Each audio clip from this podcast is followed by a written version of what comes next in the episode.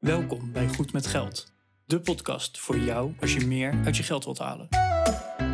Je financiën op orde of eerder kunnen stoppen met werken? Schuif aan, want hier zijn we goed met geld.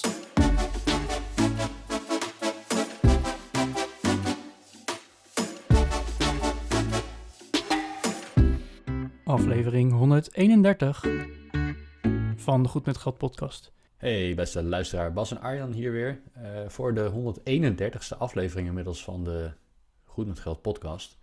Uh, en de derde aflevering in onze belastingserie waarin we het gaan hebben over de winstbelasting en vennootschapsbelasting. Ja, eigenlijk de vennootschapsbelasting, hè, maar dat is een belasting over de winst die een bedrijf kan maken.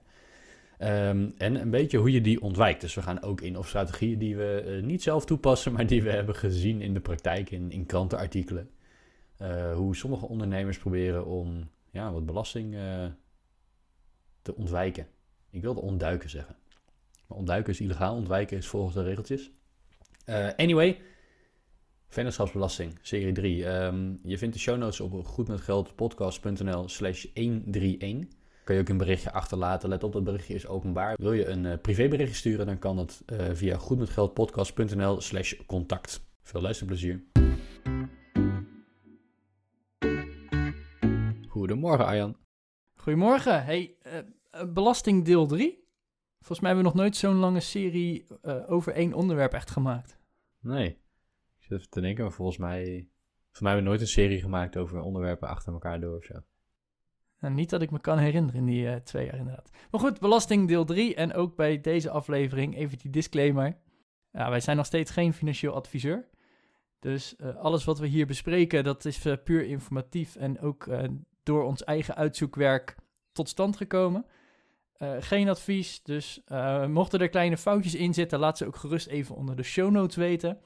Want ja, dat kan gebeuren en wij proberen de beste informatie naar boven te halen, maar kan wel eens misgaan. En ik ben er ook wel weer achter gekomen, Bas, dat dit onderwerp ook weer gewoon heel lastig is. Ja, we gaan het namelijk hebben over de, de winstbelasting, of, of, of, formeel heet die de vennootschapsbelasting, die in Nederland betaalt als je een BV of een NV bent. En in sommige gevallen ook als je een, uh, een stichting bent.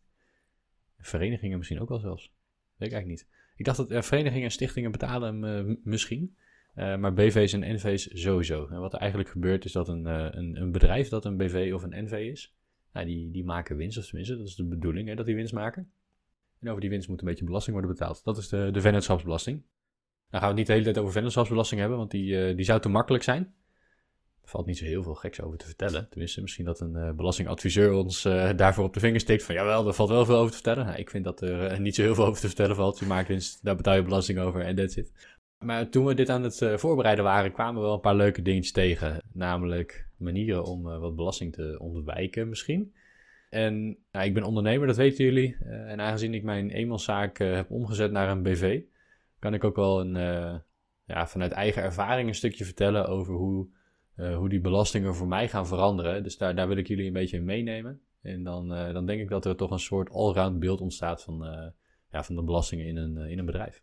Ja, dus ook weer even belangrijk. We gaan het dus nu niet hebben over de belasting als ondernemer zijnde. Want als ondernemer zijnde kan je ook een ZZP'er zijn, hè, een eenmanszaak hebben. Je kan ook een VOF hebben. En op het moment dat je die twee rechtsvormen hebt, ja, dan betaal je gewoon in box 1 jouw belasting over de winst in het bedrijf. Ja. Je moet wel nog steeds belastingaangifte doen voor je bedrijf. Uh, maar in principe komt dat allemaal binnen in box 1. Gewoon als, net zoals je salaris, hè, dat... Uh, nou, je, je, je, je, dat is, nee, je doet dus geen belastingaangifte voor het bedrijf zelf. Ja, voor de BTW wel, voor de omzetbelasting. Uh, maar voor de winst niet, als je een, een eenmanszaak hebt. Dus ik heb, toen, toen ik mijn eenmanszaak startte, ik heb twee jaar uh, aangifte inkomstenbelasting gedaan met, met mijn eenmanszaak. En dan doe je dus voor het bedrijf geen aangifte. Die doe je alleen in, in privé. Zoals jij ook een belastingaangifte moet invullen in, in maart of in april, moest ik dat ook. In, in jouw privébelastingaangifte geef je op dat je een bedrijf hebt, dat je een eenmanszaak hebt of dat je een vennoot bent in een VOF. Ja? En dan, dan moet je al je zakelijke gegevens invullen, dus je jaarrekening. Dus ze gaan je balans opvragen en je winstverliesrekening en dat soort zaken. En, en daarmee bepalen ze dan de winst die je hebt gemaakt en, en wat je dus aan box 1 belasting betaalt. Dus dat zit volledig in de privésfeer. Het, het bedrijf zelf heeft daar helemaal geen, ja, die, die is geen fiscaal, hoe zeg je dat? ja, het is geen fiscale entiteit. Oké, oh, ik dacht dat je wel nog een belastingaangifte moest doen, maar dat de belasting die je betaalt via privé gaat. Maar Nee, nee. je doet dus eigenlijk alleen maar de aangifte over, over voor de BTW. Ja, je doet echt een inkomstenbelastingaangifte. Dat is wat je in het bedrijf doet inderdaad, ja. Ja, oké. Meestal, doe je dat elk kwartaal. Als je heel groot bent, doe je dat elke maand. Dat, dat ligt een beetje aan. Eh, maar voor de, voor de winst die je maakt in je eenmanszaak doe je eh, alleen inkomstenbelasting. Oké, nou, ik heb al wat geleerd vandaag, maar daar gaan we het niet eens over hebben. Kan je nagaan. Oké, maar goed, we gaan het dus hebben over BV's en NV's. En eh, BV staat voor besloten vennootschap en NV staat voor naamloos vennootschap. Ja. Allebei zijn het in principe aandelenstructuren. Ja. Waarbij bij een BV is het hè, de, een, een echt besloten, de aandelen staan op naam. Dus dat heb je vaak, als je met een compagnon samen heb je allebei 50% van de aandelen. En dan weet je ook wie de aandelen hebben. Ja, en je mag ze dus ook niet zomaar verkopen. Dat is de grap bij een BV. Omdat de aandelen op naam staan, moet je ook toestemming hebben van de... Ik, ik weet eigenlijk niet van wie dat is. Ik heb die situatie nooit, eh, nooit meegemaakt. Ik denk eh, dat je toestemming moet hebben van of het bestuur van de BV of van eh, de, eh, de aandeelhoudersvergadering om aandelen te verkopen Oké, aan iemand anders. Omdat ze op naam staan, moet je daarvoor toestemming hebben. Eh, waar dat bij een NV niet is. Hè. Daar, daar is ja, iemand heeft aandelen in een NV en ja, er wordt niet bijgehouden wie die aandelen dan heeft. En jij kan de aandelen in een NV kan jij gewoon verkopen aan iemand anders zonder dat je toestemming hoeft te vragen. Ja. Je ziet dus dat veel beursgenoteerde bedrijven zijn dus NV's. ja, want anders mag je dus niet zomaar in die aandelen handelen. Ja, ja. Nou, top. En ja, daar gaan we het dus over hebben. En ja, die bedrijven, als het goed is, maken winst. Dat is de bedoeling in ieder geval.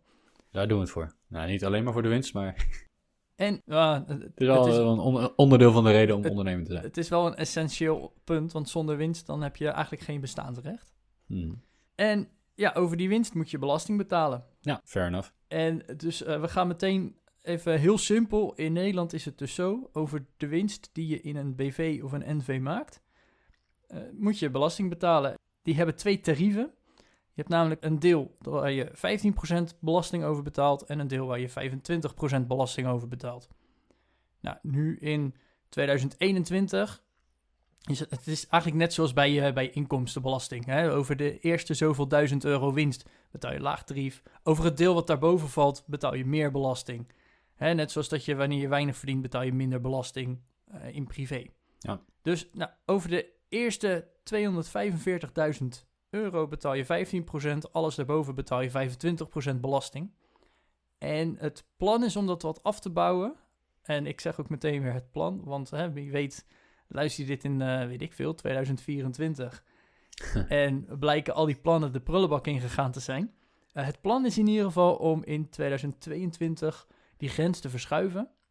En dan gaat die grens naar 395.000 euro. Ja. Dus hè, tot 395.000 euro betaal je het lage tarief. A, 15% belasting en alles daarboven 25%. Ja. Nou, eh, Bas, we kunnen de aflevering weer stoppen. Ja, dit was de vennootschapsbelasting. eh, die wordt ook wel VPB eh, genoemd in de afkorting. Ja, waar gaan we het nog meer over hebben? Hè? Nee, dat is onder. We hebben het natuurlijk over wat, wat zaken gehad. Het is misschien goed om even te schetsen waar, waar precies ehm, die vennootschapsbelasting bij komt kijken. Hè?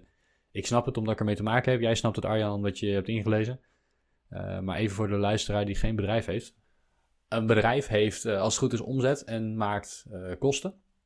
En we gaan even kijken naar een kleine ondernemer zoals ik. Ik heb niet zo heel veel overheadkosten, maar een van de kostenposten in mijn BV is mijn eigen salaris. En dan zie je meteen een verschil met de eenmanszaak. hè. In de eenmanszaak heb je geen salaris dat aan jezelf betaalt. Dus je hebt omzet en een beetje kosten. En dan heb je winst. En die winst, dat is jouw salaris. Eh, in de BV is dat, eh, is dat niet zo. Daar heb je dus een omzet en wat kosten. En onderdeel van die kosten is het salaris dat je aan jezelf betaalt. En dan blijft er nog winst over als het goed is. Ik krijg elke maand een loonstrookje van mijn eigen BV. En eh er wordt elke maand geld overgemaakt vanuit die BV naar, naar mijn privérekening. Ik ben dus eigenlijk gewoon weer in loondienst.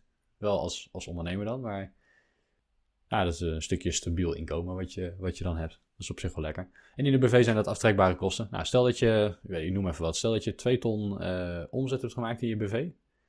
En je betaalt een eh, salaris van 70.000 euro. En je hebt nog voor 30.000 euro aan, eh, misschien heb je wat inkoopkosten gehad, of je hebt de huur van een kantoorpand, of je hebt, nou weet ik veel, wat voor andere kosten je kan hebben. Dan heb je dus 2 ton omzet gemaakt, eh 70.000 aan salaris gehad en 30.000 aan andere kosten, hou je dus 100.000 euro winst over. Die 100.000 euro, dat is het bedrag dat belast wordt in die vennootschapsbelasting. Dat is denk ik wel even goed om, uh, om daar, uh, daar neer te zetten. Het is dus niet zo dat jij als ondernemer gaat werken uh, en dat je zegt van ja, ik maak 100.000 euro winst, dus ik hoef maar 15.000 euro belasting te betalen. Nee, zo werkt het niet. Want je moet jezelf ook een salaris uitkeren. En daar betaal je gewoon natuurlijk inkomstenbelasting over, waar we het in deel 1 van deze serie over hebben gehad.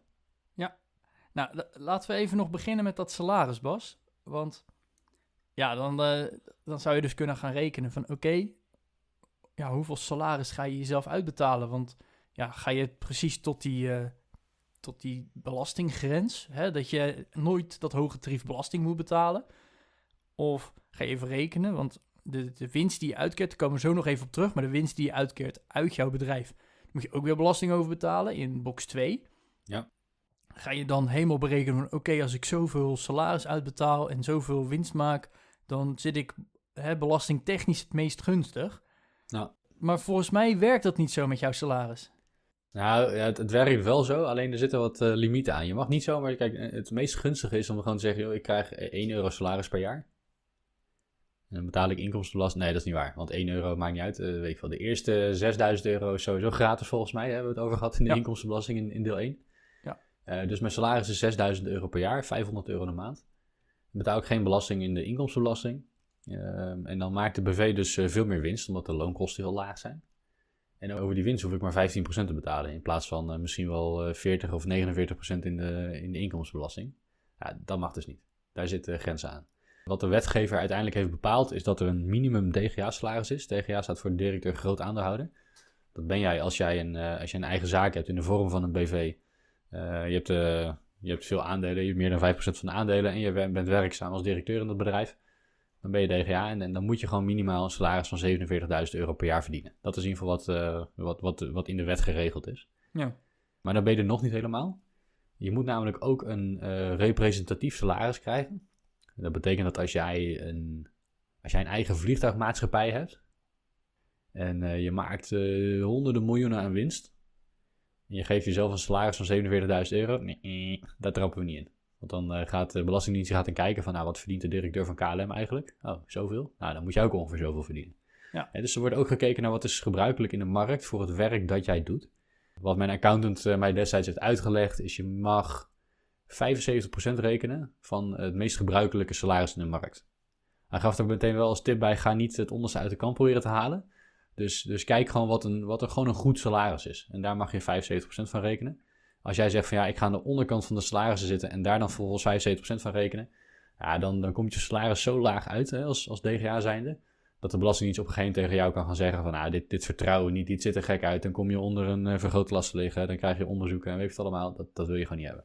Dus ga er niet het onderste uit de kan halen, uh, vertelde hij mij. Maar kies een salaris wat, uh, hè, wat, gewoon, wat gewoon een serieus goed salaris is. Als jij nu keihard gaat onderhandelen, wat kun je nou verdienen? Nou, dit ongeveer. Oké, neem je daar 75% van en dan zit je goed. Dus, dus dat zijn twee bedragen. Uh, en als je personeel hebt, komt er nog eentje bij. Je moet namelijk uh, ook minimaal verdienen wat jouw meest verdienende werknemer verdient. Oké. Okay.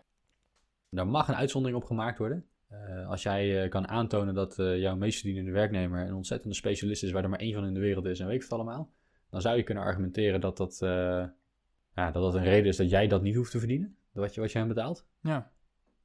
Maar in principe, uh, als jouw, jouw duurst betaalde medewerker uh, 100.000 euro per jaar verdient, dan uh, kom jij er dus niet meer weg met die 47.000. Dan moet jij ook minimaal 100.000 euro per jaar salaris opnemen. Oké, okay, oké. Okay.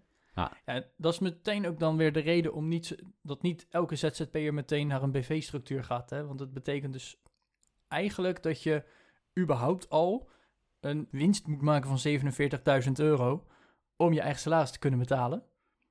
En hè, als je dan nog met personeel gaat werken of als je in de markt uh, in vergelijkbare functies heel veel meer zou verdienen, dan moet je dat überhaupt al aan, aan salariskosten maken. Ja, ja dus die, dat inkomen in je bedrijf moet er wel zijn, inderdaad. Ja. En dat maakt een eenmanszaak een stuk makkelijker, want daar kan je gewoon uh, 1 euro verdienen, of niks, of 100.000, of 500.000, dat maakt niet uit. In de BV heb je daar wat meer gedoe van misschien. Aan de andere kant, het valt ook wel mee. En als je inderdaad een beetje geld verdient in zo'n BV, ja, dan. Het, op zich loont het al best wel snel om het in een BV te stoppen. Uh, en ook al dat gedoe, dat kun je gewoon uitbesteden aan je accountant en belastingadviseur. Het, het kost dan een paar centen, maar goed, omdat je in die BV toch al zit met wat belastingbesparing en met nou ja, toch de, de, zelfstandig professional die in een BV gaat zitten, is er ook niet eentje die een minimumloon verdient. Dat, dat moet je natuurlijk ook in je achterhoofd houden. Dan kan het vaak ook gewoon uit om die accountant te betalen om, eh, om elk jaar even te adviseren van eh, wat, is, wat is slim nu om te doen. Ja. En, en ze gaan dan ook met je kijken naar wat heb je nodig in privé om van te kunnen leven. Hoe, hoeveel wil je netto naar privé kunnen halen? Nou, dan gaan ze met je uitrekenen. Als je nog een, eh, een partner hebt waarmee je aangifte doet, dan nou, wat, wat verdient die dan? In hoeverre gaan we dat via het loon doen? In hoeverre gaan we dat via de dividenduitkering doen? Dus daar, daar kan best wel een plannetje van tevoren voor worden gemaakt. En ik denk dat je zo'n gesprek van één keer per jaar moet voeren en dan, dan kom je er uit. Oké, en nou, dan gaan we even verder kijken, want nou, dan hou je dus nog wat over. Hè, je- we hadden een, een rekensom 70.000 van de 200.000 euro omzet, Ja. 70.000 euro salariskosten, 30.000 euro overige kosten. Ja. Hou je een ton over. Ja. En Dus dan, komt, zoals dan ik- komt die vennootschapsbelasting dus weer om de hoek kijken. Hè? Dan heb je een ton over. En dan moet je die VPB gaan betalen waar we het, eh, waar we het vandaag over hebben. Nou, dan, eh, dan ga je kijken hè, in dat eh, staatje. Is het meer of minder dan 245.000? Ja, minder. Oké, je 15% betalen. Ja. Makkelijk rekenen met een ton. Dus dan eh, betaal je 15.000 euro vennootschapsbelasting. Die maak je over naar de Belastingdienst. En dan blijft er in jouw BV 85.000 euro over. Die is dan helemaal van jouw BV. Hoef je ook geen belasting meer over te betalen. Dat is van geld dat in jouw BV zit. Kan je op de spaarrekening laten staan. Kan je een auto van kopen. Daar kan je aandelen van kopen. Mag je maar doen wat je wil, in feite. Zolang alle eigenaren maar akkoord gaan met die beslissing. En aangezien jij dan Eh, ja. waarschijnlijk de enige aandeelhouder bent, moet je Ja. zelf akkoord gaan met je eigen beslissing. Ja, dan, eh, dan moet je een aandeelhoudersvergadering houden met jezelf. En eh, in de notulen van die vergadering neem je op dat je, dat je een dividenduitkering gaat doen. Ja, oké. hey, en nou, dus hè, je, je kan ermee investeren bijvoorbeeld ook. Je kan er dus gewoon ETF's van kopen en daar winst uit halen. Je kan ook het uitlenen aan andere bedrijven of eh, zelfs aan jezelf zie je nog wel eens constructies. Maar stel nou, hè, laten we het gewoon simpel houden. Je gaat dat nou eens uitkeren aan jezelf. Ja. Hè, want uiteindelijk, het zit in dat bedrijf. Eh, ja, heel leuk, maar op een gegeven moment als je elk jaar eh 85.000 euro winst hebt gemaakt, na belasting, ja, dan staat er op een gegeven moment een paar ton en je doet er verder niks mee. Nou, als iets zonde is, dat hebben we laatst al gezegd, als iets zonde is, is het geld dat gewoon stilstaat niks te doen. Nou, Dus je wilt het naar je eigen rekening halen. Dan komen we weer in die box 2 belastingsschijf. ja, dat klopt. Dan, dan, dan ga je namelijk een dividenduitkering doen. Ehm, nou, in de BV is die eh, voor een deel belast. Weet jij hoeveel, eh, wat, wat de belastingtarief daarop is, Arjan? 15% dacht ik, hè? Ja, als een bedrijf eh, dividend uit gaat keren, moet je daar 15% belasting over betalen als bedrijf zijnde. Maar goed, omdat je DGA bent en, en jij bent in feite eh 100% eigenaar van jouw BV, ga je, eh, ga je die 85.000 euro dus die je netto hebt, je had 100.000 winst, 15.000 uh, vennootschapsbelasting, dan hou je 85 netto over. En die 85 die ga je volledig uitkeren als dividend. Dat hoef je natuurlijk niet te doen, je kunt hem in de BV laten zitten, dat is vaak ook slim, denk ik. Tenminste, ik, ik, ik laat best wel wat in de BV zitten. Ehm, maar stel dat je zegt, ik wil dat allemaal naar privé gaan halen, dan eh, doe je een dividenduitkering van 85.000 euro. Daarover betaal je in de BV eh 15% dividendbelasting. En in box 2 betaal je ook nog een keer wat dividendbelasting. Maar die mag je met elkaar verrekenen, toch? Ja, want eh, box 2, dat hebben we de vorige keer al aangegeven. Op dit moment in 2021 is het belastingtarief 26,9%. Eh dus over die 85.000 euro. Eh, als dat uitgekeerd wordt, zou je 26,9% belasting moeten betalen. Maar omdat het bedrijf al 15% heeft betaald, moet jij uiteindelijk het restpercentage nog betalen. Dus de overige 11,9%. Ja, oké. Dus dat betekent uiteindelijk dat je in totaal een belastingdruk hè, van de BV en jouw privé samen heb je een belastingdruk van 26,9% op die dividendbelasting. Ja. Nou, als je 26,9% van 85.000 euro neemt, dan kom je uit dat je 22.865 euro aan dividendbelasting betaalt. En dat je dus netto in privé kan ontvangen 62.135 euro. Dus van je 100.000 euro winst die je hebt gemaakt, betaal je 37.900 nog iets euro's eh, aan, eh, aan belastingen. De vennootschapsbelasting en de dividendbelasting samen.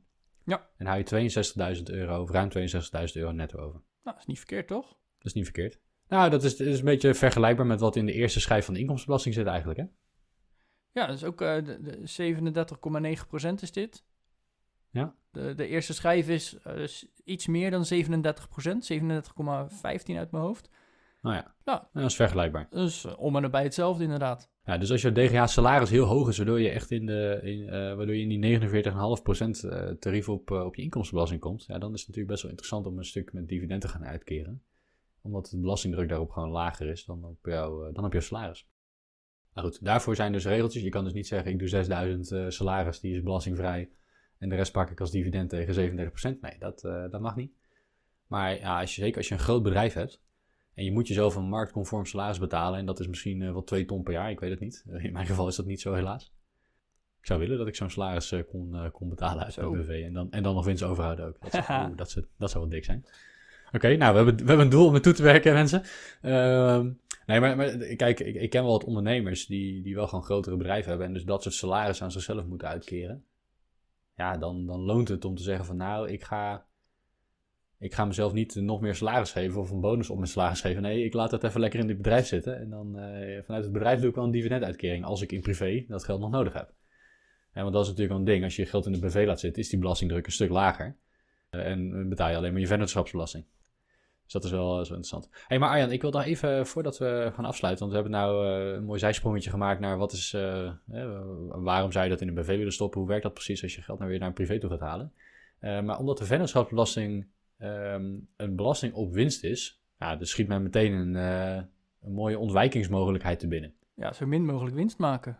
Nou, of in elk geval op papier geen winst maken. Ja, uh, zeker waar. Want, want geen winst maken, dat is natuurlijk niet slim. Hè? Dat, dan zeg je van ja, ik heb geen belasting betaald. Nee, maar je hebt ook niks verdiend. Dus dat is dom. Uh, je wil wel geld verdienen, maar dan net doen alsof je het niet hebt verdiend, waardoor je geen belasting hoeft te betalen. Hè? Dus, dus dat, je ziet waarschijnlijk wel dat er veel bedrijven zijn die dat soort constructies uh, opstarten. Ja, nou la laten we dus gewoon even klein beginnen, Bas. Ja. Uh, die die 100.000 euro voor belasting, dat is dan winst. Nou, dan kan je als bedrijf zijnde überhaupt al zeggen... hey, we doen een, een investering ja. voor een nieuwe machine of zo. Weet ik veel. Mm -hmm. En daarmee kunnen we de winst uiteindelijk verhogen. Maar voor dit jaar wordt de winst dus onderdrukt. Ja. Hè, en op die manier, dat kan je dus ook voor jou, jezelf als, als eigenaar bedenken. Van, hey, uh, als ik het geld op mijn eigen rekening heb staan, moet ik vermogensrendementsheffing betalen. Als dat in mijn bedrijf staat, niet. Ja. En op het moment dat ik het dus, hè, anders had ik die 85.000 euro na belasting had ik aan mezelf uitgekeerd. En dan haal ik er dus uh, nou, een goede 62.000 euro uit. Maar je kan ook zeggen, hey, die 85.000 euro die nu in mijn bedrijf zit, die ga ik investeren en nou, daarmee wordt nog meer winst gegenereerd. Dat is al een van de dingen die je natuurlijk kan doen. Hmm. Uh, en, en door dus te investeren, dingen te kopen of hè, nou, weet ik het wat, kan je dus al zeggen, nou, die winst die wordt kleiner, waardoor ik er minder belasting over betaal. Mm -hmm. Maar volgens mij kunnen we nog veel grotere stappen zetten. Ja, zeker. En hier gaan we een beetje speculeren ook. Uh, Arjan gaf net aan, we zijn geen, uh, geen adviseurs. Nou, we, we, hebben ook zeker geen verstand van belastingrecht. En, en al helemaal niet van internationaal belastingrecht. Dus wij kijken hier met onze Jan Boeren verstand uh, naar. En met verbazing. Met, met verbazing en misschien ook wel een beetje verwondering dat je denkt van ah, als het zo simpel is, waarom doet niet iedereen het? Nou, ik denk dus niet dat het zo simpel is. Um, maar we gaan proberen om toch even in simpele termen wat principes uit te leggen. We hebben twee voorbeelden. Een route via Cyprus en een, um, een, route via Amsterdam. Laten we in Amsterdam beginnen. Lekker dicht bij huis. Nu denkt iedereen dat ik in Amsterdam woon. Shit. uh, Ik woon in een van de vier grote steden, mensen. Het zou Amsterdam kunnen zijn. Nederland is niet groot. Dus op Nederland zich, is niet zo groot. Hè, niet ver weg is relatief. Ja, ja. Goed, als jullie willen dat ik Amsterdammer ben, ben ik Amsterdam. Nee, uh, die, die route via Amsterdam, dat is wel leuk. Want de, de, ja, ik, ik, ik heb eens gehoord van een, uh, van een Spaans bedrijf, een multinational. Een, een retailbedrijf, die hebben winkels door heel Europa zitten. En wat zij, wat zij hebben gedaan, en dat is waarschijnlijk natuurlijk geadviseerd door een, door een belastingadviseur. En dit is een verhaal dat ik een paar jaar geleden een keer in een krant heb gelezen. Dus het is een beetje vaag hoe het precies zit. Um, maar wat zij in feite deden is dat ze zeggen van... Nou, oké, elke winkel die wij openen, waar dan ook in Europa... dan maken wij een eigen BV voor. Of in ieder geval het equivalent van een BV in, in dat land hè, waar ze dan zitten. Elke winkel wordt een eigen entiteit. Ja, in Engeland heb je de Limited Company en in Duitsland heb je de GmbH en uh, in, in België heet het een BVA volgens mij. En nou, zo heb je in elk land heb je wel zo'n zo'n BV-achtige entiteit. Ja. Daar is niks mis mee, dat is heel gebruikelijk, want dan kan je zeggen van ja, we lopen best wel wat risico natuurlijk met het openen van zo'n winkel, maken een hoop kosten mee. Stel nou dat het niet lukt, dan kunnen we die gewoon afknippen en heeft de rest van het bedrijf daar geen last van. Dus op zich is het, het is helemaal niet gek dat je dat doet vanuit een stukje risicospreiding. Maar zij deden het ook vanuit een stukje belastingoptimalisatie. Dat is het mooie woord. Ontduiking is het lelijke woord. Ehm, laten we het belastingoptimalisatie noemen. Eh, en zij gingen optimaliseren om naar de nul te gaan. Wat ze namelijk deden, was dat zeiden: oké, we brengen de winkels onder allemaal in een eigen BV. Elke winkel zijn eigen BV. En we richten in Nederland een BV op waar we het merkrecht in stoppen. Ja. En dat merkrecht, dat geven we vervolgens onder licentie uit aan al die winkels. Dus dan mogen zij het logo gebruiken en de winkelindeling en de kleuren en weet ik wat allemaal. En in ruil daarvoor moeten die winkels royalties betalen. Nou, so far so good. Dat zou in het, uh, in het echte leven ook gebeuren, waar het niet dat dit natuurlijk gewoon één bedrijf is. Ja, maar het is uh, wel vrij normaal beetje... dat het gebeurt. Hè? Je moet royalties betalen over het merkenrecht en al dat soort dingen. Ja, dat is heel normaal dat het gebeurt. Alleen dat het binnen hetzelfde bedrijf gebeurt is natuurlijk een beetje gek. Maar dat is een manier om het geld te kunnen schuiven. Dus, ja. uh, dus doen ze dat. En wat er eigenlijk gebeurde is dat ze zeiden van ja, de, de factuur die vanuit de Nederlandse BV werd gestuurd naar al die winkels. Die, voor die royalties, voor, die, voor dat merkenrecht, die was zo hoog dat die winkels gewoon geen winst meer maakten. Of bijna geen winst meer maakten. Dus dan gingen ze kijken van hoeveel winst hebben die in de winkel gemaakt. Nou, een ton. Oké, dan sturen we een, uh, een uh, royalty factuur van 95.000 euro. Weet ik veel. Ik, noem even een voorbeeld. Ik heb geen idee wat de bedragen waren hoor. Um, waardoor die winkels nauwelijks winst maakten. Eigenlijk geen belasting hoefden te betalen. Nou, al die BV's allemaal belastingvrij in feite, omdat ze nul uh, winst hebben. En al die winst die komt in Amsterdam terecht. En dan zou je zeggen, who cares? Lekker veel winstbelasting in Nederland betalen. Dat is goed voor onze staatskas. Nee. Want er was een regeling dat uh, royalties in Nederland onder bepaalde voorwaarden onbelast waren. Dus wat gebeurt er? Je hebt een enorm bedrijf, honderden winkels door Europa heen. Die zitten heel veel winst te maken. Al die winst die vloeit naar Amsterdam. En in Amsterdam zeggen ze, nee, we gaan hier geen belasting betalen. En in de Nederlandse belasting zegt, oké, is goed. Want jullie doen het volgens de regels. Ja, Ja, eigenlijk heel krom hè. Dan, en het gaat dan niet om duizenden euro's. Nee, het gaat meer om miljoenen euro's. nou, dat zijn grote bedragen. Die daardoor voor zo'n bedrijf gewoon belastingvrij zijn. En ja, jij hebt het over een Spaanse retailketen. Eh niet alleen Spaanse retailketens doen dit. Dit doen echt knijterveel bedrijven. Waardoor bijvoorbeeld ook Nederland ook echt gezien wordt als een belastingparadijs. Ja. Er wordt, er wordt wel hard aan gewerkt om dat, eh, om dat soort sluiproutes dicht te knijpen. Zeker, zeker. En eh, nadat wij eh, onze tweede route hebben uitgelegd, dan zal ik ook nog even verwijzen naar onze show notes. Er is namelijk een mooie explainer hierover. met ook nieuwe regelingen. Dus laten we eerst even route 2 nemen. Want Bas, jij had iets met Cyprus en ik, ik snapte hem eigenlijk ook maar net. Ja, dat is een verhaal dat ik ehm, toen ik dit aan het opzoeken was. Ik was eh, druk aan het lezen over deze aflevering, van hoe gingen we dat aanpakken. Ja. En eh, ja, die, die route via Amsterdam met die royalties, die kende ik al. Die had ik een paar jaar geleden al een keer gelezen. Deze was nieuw voor mij. Ehm, ik weet niet of het eh, vandaag de dag nog kan. Ik zal het eens aan mijn accountant vragen, want misschien is het wel interessant voor mij. Ik weet het niet. Ik, ik denk het Geen niet. idee. Ik ga het, ik ga het hem vragen. Ik ga het hem vragen. Maar ik denk, ik denk dat, die, dat dit is een achterdeurtje dat inmiddels dicht is gezet, vermoed ik. Eh, ik heb iets gelezen namelijk dat Cyprus en Nederland een paar jaar geleden, of nee, een paar maanden geleden zelfs een eh, belastingverdrag hebben gesloten. Ik vermoed zomaar dat dit achterdeurtje is dichtgezet in dat verdrag. En dat, is, eh, dat zou ik hem niet gek zijn. Maar het was eh 2014, 2015 was het heel gebruikelijk dat ondernemers uit Nederland, of uit, uit Europa eigenlijk, via Cyprus belasting gingen zitten ontwijken. En helemaal legaal. Hè? Ik bedoel, volgens, volgens de regeltjes, volgens de letter van de wet. Nou kan je je afvragen of dat ook volgens de geest van de wet was. Nou, waarschijnlijk niet. Maar ja, goed, eh, als je je aan de wet houdt, het is misschien moreel verwerpelijk. Maar, ehm ja, goed. O- officieel doe je Wat- niks illegaals. Ja, je doet niks illegaals inderdaad. Het is misschien dat je zegt van, nou, voor je karmapunt is het niet zo goed, maar goed. Ehm, nee, wat er gebeurt, Cyprus is een, eh, behalve dat Cyprus natuurlijk gewoon een heel mooi eiland is met eh, veel zon in de Middellandse Zee en, en altijd lekker weer, hebben ze ook een lekker belastingklimaat. Hè, dus het is niet alleen dat het te warm is, je, je betaalt ook weinig belasting. Nou, Ja. dat, is, dat is fijn. En Cyprus is gewoon Europese Unie. Dus het is niet een of andere bananenrepubliek waar jij je geld gaat zitten stallen. Nee, gewoon Europese Unie, wordt Europees eh, geregeld allemaal, eh, toezicht op banken enzovoort. Dat is allemaal gewoon, eh, gewoon goed gedaan. En wat daar mogelijk was, was dat je in Nederland, nou, wat, wat ik ook heb, hè, wat, wat de meeste ondernemers met een BV hebben, is dat ze in Nederland een, twee BV's hebben eigenlijk. Ik heb ook twee BV's, een, een werkmaatschappij waarin ik werk lever en een holding die de eigenaar is van die werkmaatschappij. Eh, en, ik, en ik ben dan privé-eigenaar van die holding. Ja, wat, wat de Cyprusroute dan inhoudt, is dat je een werkmaatschappij en een holding in Nederland hebt. Dus de werkmaatschappij valt onder de holding. Maar in plaats van dat jij privé-eigenaar van die holding bent, is een BV op Cyprus eigenaar van jouw Nederlandse holding. Oké. Oké, nou dat is, niet, eh, dat is niet gek hè. Je kunt een bedrijf in het buitenland hebben. Dus, dus een Cyprus bedrijf kan een bedrijf in Nederland Ja. bezitten. Dat is, dat is niks geks. En wat je dan doet met die, eh, de aandelen van die BV op Cyprus, die, die heb je dan niet privé. Hè, want dan krijg je in Nederland weer te maken met, eh, met je inkomstenbelasting en weet ik wat allemaal. Want dat wordt gerekend over jouw wereldinkomen. Nee, die aandelen die stop jij in een stichting op Cyprus. Dus die stichting die wordt houder van de aandelen. Ja. Vervolgens maak je een ton winst in jouw, eh, in jouw BV in Nederland, in jouw werkmaatschappij. Nou, die ga je overhevelen naar de holding. krijg je geen dividendbelasting, want je hebt iets met een deelnemingsvrijstelling. Eh, dat is om te voorkomen dat je eh, in elk stapje in de keten die 26,9% zou moeten betalen. Dat zou vervelend zijn. Dus, eh, dus die, die, die dividendbelasting is niet. Dus je kan die winst gewoon. je betaalt in de, in de Nederlandse werkmaatschappij betaal je natuurlijk wel je vennootschapsbelasting. Die heb je wel, 15%. Dus houdt je 85.000 euro over van die ton. Die 85.000 gaat naar je Nederlandse holding. En die wordt daar uitgekeerd als, als winst aan de eigenaar. Dat is de holding op Cyprus.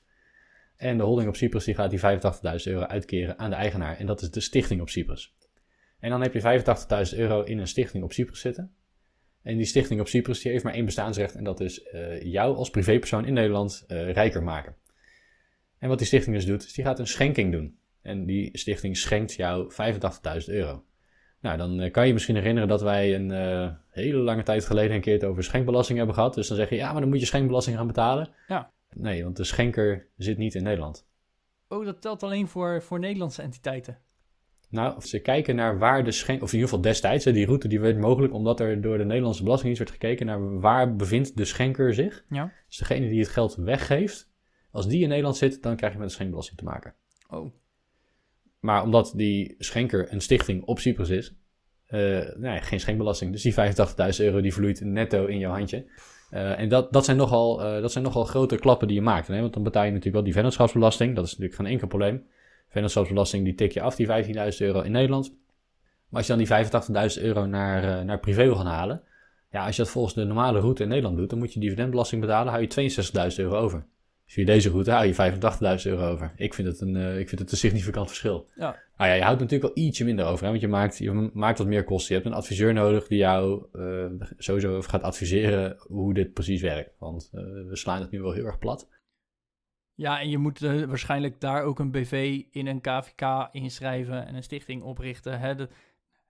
Er zitten wat kosten her en der, maar waarschijnlijk niet zoveel als die 22.000 euro. Ja, precies. Nee, dat is natuurlijk de grap. En, en als je een ton maakt, dan is het ook waarschijnlijk helemaal niet zo interessant. Maar als je wel een groter bedrijf hebt, is het waarschijnlijk wel interessant. Eh, en dan kan, je, dan kan je dus dit soort grappen gaan, gaan uithalen. Nou, waarschijnlijk zal het tegenwoordig niet meer kunnen. Maar dan zou je dit soort grappen kunnen gaan uithalen om, eh, ja, om minder belasting te betalen. Ik, ik, ik lees online dat het veel gebeurde in 2014, 2013, 2015 misschien nog wel. Hoe het tegenwoordig is, weet ik niet. Ik weet ook van een ondernemer dat die, die is al jarenlang met de Belastingdienst aan het vechten over, eh, over boetes die hij heeft gekregen omdat hij dit deed. Waarvan de Belastingdienst eh, volgens mij stelde van ja, dat doe je alleen maar om belasting te, eh, te verminderen. En niet omdat jij ook daadwerkelijk zakelijke activiteiten op Cyprus hebt. Ja, dan is jouw intentie om, belasting, om minder belasting te betalen en daar, daarmee mag je dit dus dan niet doen, eh, werd er geargumenteerd. En hij zei nee, dat is, eh, dit is gewoon helemaal hoe het, hoe het volgens de wet mag. Ja. Ja, dus er lopen ook wel rechtszaken over. Ehm, ja, ik kan me voorstellen, als je dit gaat doen voor een ton, ja, misschien, misschien moet je dat dan niet doen. Misschien moet je gewoon je erbij neerleggen dat je belasting moet betalen en dat het ook in het algemeen nut is. Aan de andere kant, als het echt om miljoenen gaat, ik kan me er iets bij voorstellen dat je zegt van ja, hoe kan ik dat gaan optimaliseren? Ja, want uiteindelijk is het wel gewoon 25% belasting die je af moet dragen. Ja, dat is best wel veel. Nou, sterker nog, het is nog veel erger. Hè? Want ehm, je, je zou zelfs nog eh, zo ver kunnen gaan dat je kan zeggen van ja, maar ik, eh, ik heb dat, eh, dat DGA-salaris dus helemaal niet nodig. En dan wordt het ineens wel heel interessant. Ja. Want als jij in Nederland in loondienst bent van jouw holding, dat is, dat is wat, je, wat je in feite bent, eh, dan, dan moet je in Nederland eh, dus minimaal een DGA-salaris verdienen. Er zitten regels aan, dat mag niet heel laag zijn. Dus je moet een vrij hoog salaris aan jezelf uitkeren en daar in box 1 heel veel belasting over betalen. Ja. Maar ja, als jij niet in loondienst bent van je holding, maar je bent gewoon niet in dienst, en dat loopt allemaal via een of andere vage entiteit op Cyprus, waarvan je kan zeggen, ja, ik, eh, nee, daar hoef ik geen salaris van te ontvangen. Dan maak je veel meer winst. Die winst die vloeit volgens, nou, je betaalt vennootschapsbelasting, maar verder vloeit die netto naar, naar jou toe. Ja, ik, ik snap dat de Belastingdienst het niet, helemaal, niet heel grappig vindt dat dit gebeurt. Wat ik daarnet al zei, er is ook een hele goede explainer van eh, NOS op 3. Eh, Mhm. Die zullen we ook in de show notes van vandaag opnemen. Daarin ja, geven ze, daar wordt gewoon de strijd met de belastingparadijzen wordt weergegeven. En hè, wij hebben het hier over een Spaanse retailer en een, een detour via Cyprus. Ja. Zij hebben het over een, eh, een koffietent die wereldwijd toch wel een succes is. Ik denk dat we allemaal weten welke koffietent je bedoelt, maar goed. Dat maakt We gaan geen namen noemen. Maar ook bijvoorbeeld internationale artiesten. Want hè, die royalties waren belastingvrij. Waren. Ja, die artiesten zijn allemaal BV's natuurlijk. Ja, tuurlijk. Ik heb het wel eens gehoord dat de, Ro- de Rolling Stones een eh, BV in Amsterdam hadden, inderdaad. Zeker, zeker. Want Ja, dat is een heel bekend voorbeeld. over de royalties eh, hoeft er geen belasting betaald te worden in Nederland. Ja, Ja. dat is toch best wel lekker in je eigen zak stoppen op die manier. Maar Dat goed, is wel rock'n'roll inderdaad, ja. dat is verleden tijd. Want ondertussen zijn de royalties ook gewoon belast. Oké, Nou, en als je een beetje het nieuws in de gaten hebt gehouden, dan is er bijvoorbeeld ondertussen ook een, eh, of tenminste zijn ze bezig met een minimumbelastingtarief voor bedrijven van 15%. ja, over de hele wereld ook volgens over de mij. hele wereld. Dus ja, Ja. Ik, ik snap het ook wel dat, dat dat nodig is. En ja, aan, het is een beetje dubbel. Als ik zelf gewoon financieel ernaar kijk, dan denk ik, ja, inderdaad, waarom zou je belasting betalen als je zegt van, eh, ik kan het geld ook beter gebruiken in mijn bedrijf en daar eh, meer mee Ja. investeren, meer winst mee maken, eventueel banen creëren, noem maar op. Maar aan de Mhm. andere kant, het is ook wel belangrijk dat die belastingen betaald worden. En ja, daar sluiten ze ook een beetje mee af in die explainer van ja, natuurlijk, hè, je probeert zo slim mogelijk met het systeem om te gaan. Nou, wat wij al zeiden, die route naar Cyprus, volgens de letter van de wet mocht het, maar de geest van de wet had het misschien wel anders bedoeld. Ja. En ja, dat, dat is het altijd een beetje van, hoe ver ga je? Hè, want, nou, ja, ik vind het bijvoorbeeld heel fijn om eh, een donatie elk jaar te doen. En die donatie doe ik dus ook elk jaar. En door hem vijf jaar vast te leggen, eh, heb ik een extra belastingvoordeel. Nou ja, Ja, dat is leuk, dan betaal ik minder belasting. Ja. En het, het deel wat ik minder belasting betaalt, gaat ook naar het goede doel. Dus nou eigenlijk ja. wint hier het goede doel mee. Ja. Maar dat, hè, bij bedrijven is het precies zo. Die proberen ook zo min mogelijk belasting te betalen. En dat er nu eh, belasting op royalties worden geheven hier in Nederland, wil niet zeggen dat het ergens anders in de wereld nog misschien wel nu weer gunstiger kan. Weet je, en ja, dat zal dus altijd wel gebeuren. Het zal altijd een soort van kat-en-muisspel zijn. Hoe kunnen we het zo gunstig mogelijk doen? En ja, de voorbeelden die we dus hier vandaag hebben genoemd, dat ja, volgens mij zijn dat voorbeelden die ondertussen niet meer kunnen. Maar wel heel interessant om gewoon eens mee te krijgen van, oh, eh, hè, hoe proberen bedrijven nou zo min mogelijk belasting te betalen? En hoe ver gaan ze daarin? Hè, want ik vind dat met die royalties, dat gewoon dik 95% van de, de winst van elke winkel opgaat aan de royalties, zodat ze daar geen belasting over hoeven betalen. Ja, dat vind ik vrij ver gaan. Ja, ik ook. En ehm, kijk, uiteindelijk kun je natuurlijk afvragen of belasting betalen of dat eh, noodzakelijk is of niet. Nou, ik, denk uiteindelijk eh, dat het wel noodzakelijk is. Dat, dat we van belastingen onder andere mooie dingen kunnen doen.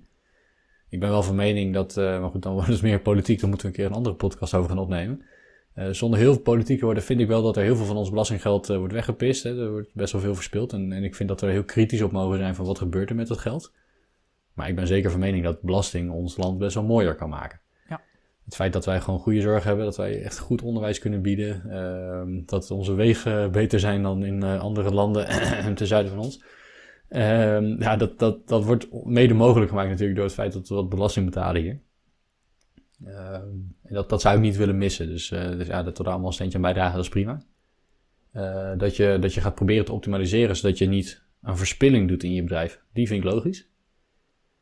Maar aan de andere kant, ja, het is heel raar natuurlijk dat ik als klein ondernemer en Arjan, jij als, eh, als werkend professional, gewoon met een goed, eh, goed eh, salaris, hè, waar je veel inkomstenbelasting over betaalt, dat wij gewoon vol gas moeten betalen, maar dat de multinational die een miljard euro verdient elk jaar, dat die niks hoeft te betalen. Ah, dat klopt niet. Nou, dat, dat is dus eigenlijk wat ik nog mee af wilde sluiten. Dat hè, de, ons belastingstelsel is zo opgebouwd dat de grootste schouders het meeste dragen. Omdat die ook het meeste kunnen dragen. Juist financieel gezien. Maar eigenlijk de belastingstelsels zoals die er op dit moment zijn. En alle regels en alle mazen in de wetten. En als je het precies volgens de letter gaat doen. Dan blijkt dat hoe groter je portemonnee, hoe minder belasting je uiteindelijk hoeft te betalen. Ja. Ja, en dat, dat vind ik wel lastig. Dat de kleine ondernemer inderdaad, of de gewone eh, werkende, dat die wel gewoon de volle map moeten betalen. Maar op het moment dat je eenmaal heel veel winst maakt, dat je dan wel weer wat kan regelen, waardoor je veel minder belasting hoeft te betalen en dus nog meer winst kan maken. Ja, Nou, dat vind ik dus eh, ja, dat voelt gewoon raar.